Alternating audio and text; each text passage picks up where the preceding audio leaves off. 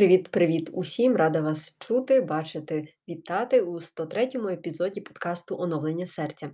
І цей випуск мені хотілося б присвятити тим, хто вважає, що зараз перебуває у такому постійному стресі, часи зараз найгірші, гірше вже просто бути не може.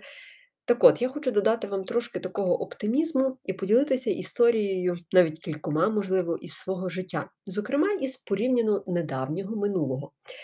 Два роки тому, трошки більше, я їхала у Бельгію на волонтерський проект. Хто ще не знає, то я брала участь у восьмимісячному проєкті від Європейського корпусу солідарності і разом з двома іншими волонтерами допомагала людям в маленькому бельгійському містечку Женап. Одним із моїх обов'язків було обслуговування людей в екокрамниці. І щоб ви розуміли, почала я вчити французьку за місяць до виїзду.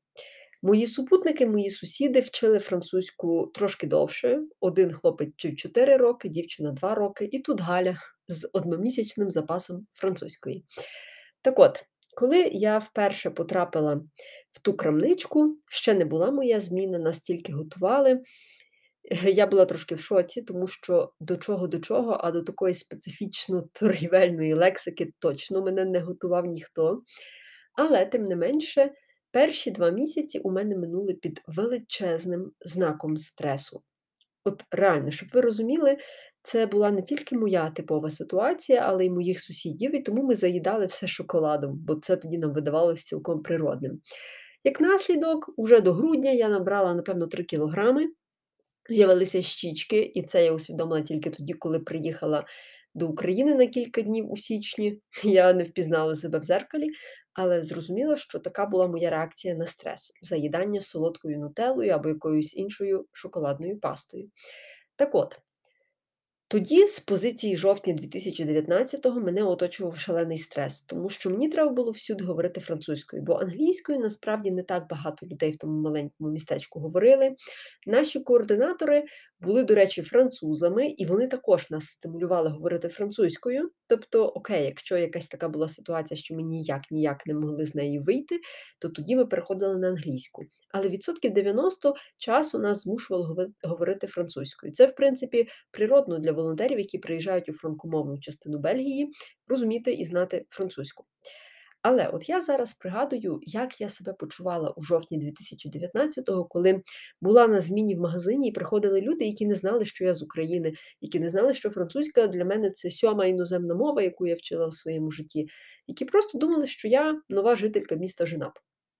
І коли ми починали розмову, вони дещо могли питати, і я не могла до кінця зрозуміти, бо це не була така класично правильна французька, це була розмовна мова. І от я трошки ніяковіла, але потім намагалася ніби як виправдатися. Що, вибачте, я не зовсім вас розумію, бо я тут з України, волонтерю. І вони далі вже якось розкривалися, ставали такі е, відкритіші.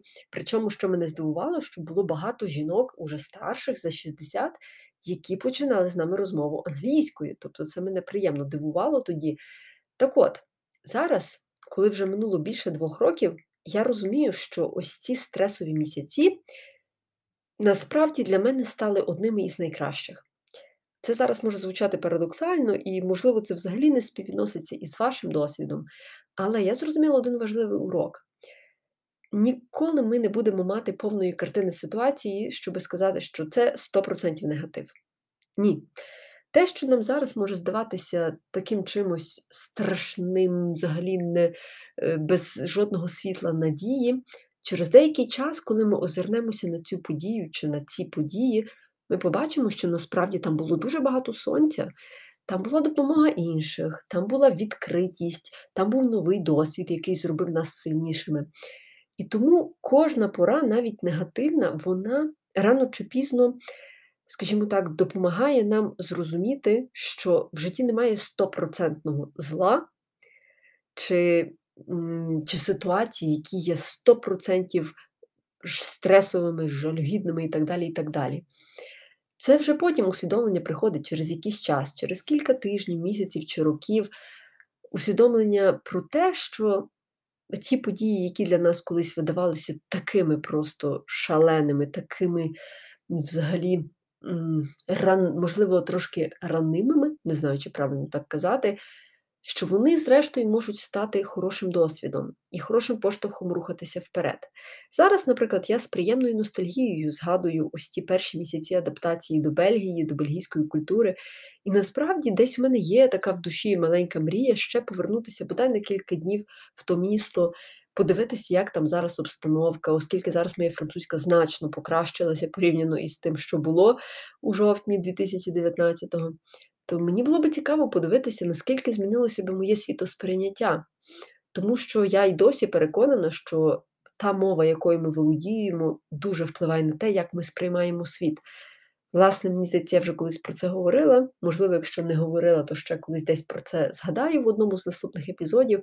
Тому, друзі, моє підбадьорення на сьогодні таке. Навіть якщо ви в найтемнішій долині, в найтемніших часах, то знаєте, що рано чи пізно вони минуть. І озираючись на них назад, через якийсь проміжок часу, ви зрозумієте, що насправді це був цінний урок для вас, який зробив вас сильнішими, стійкішими, можливо, гнучкішими.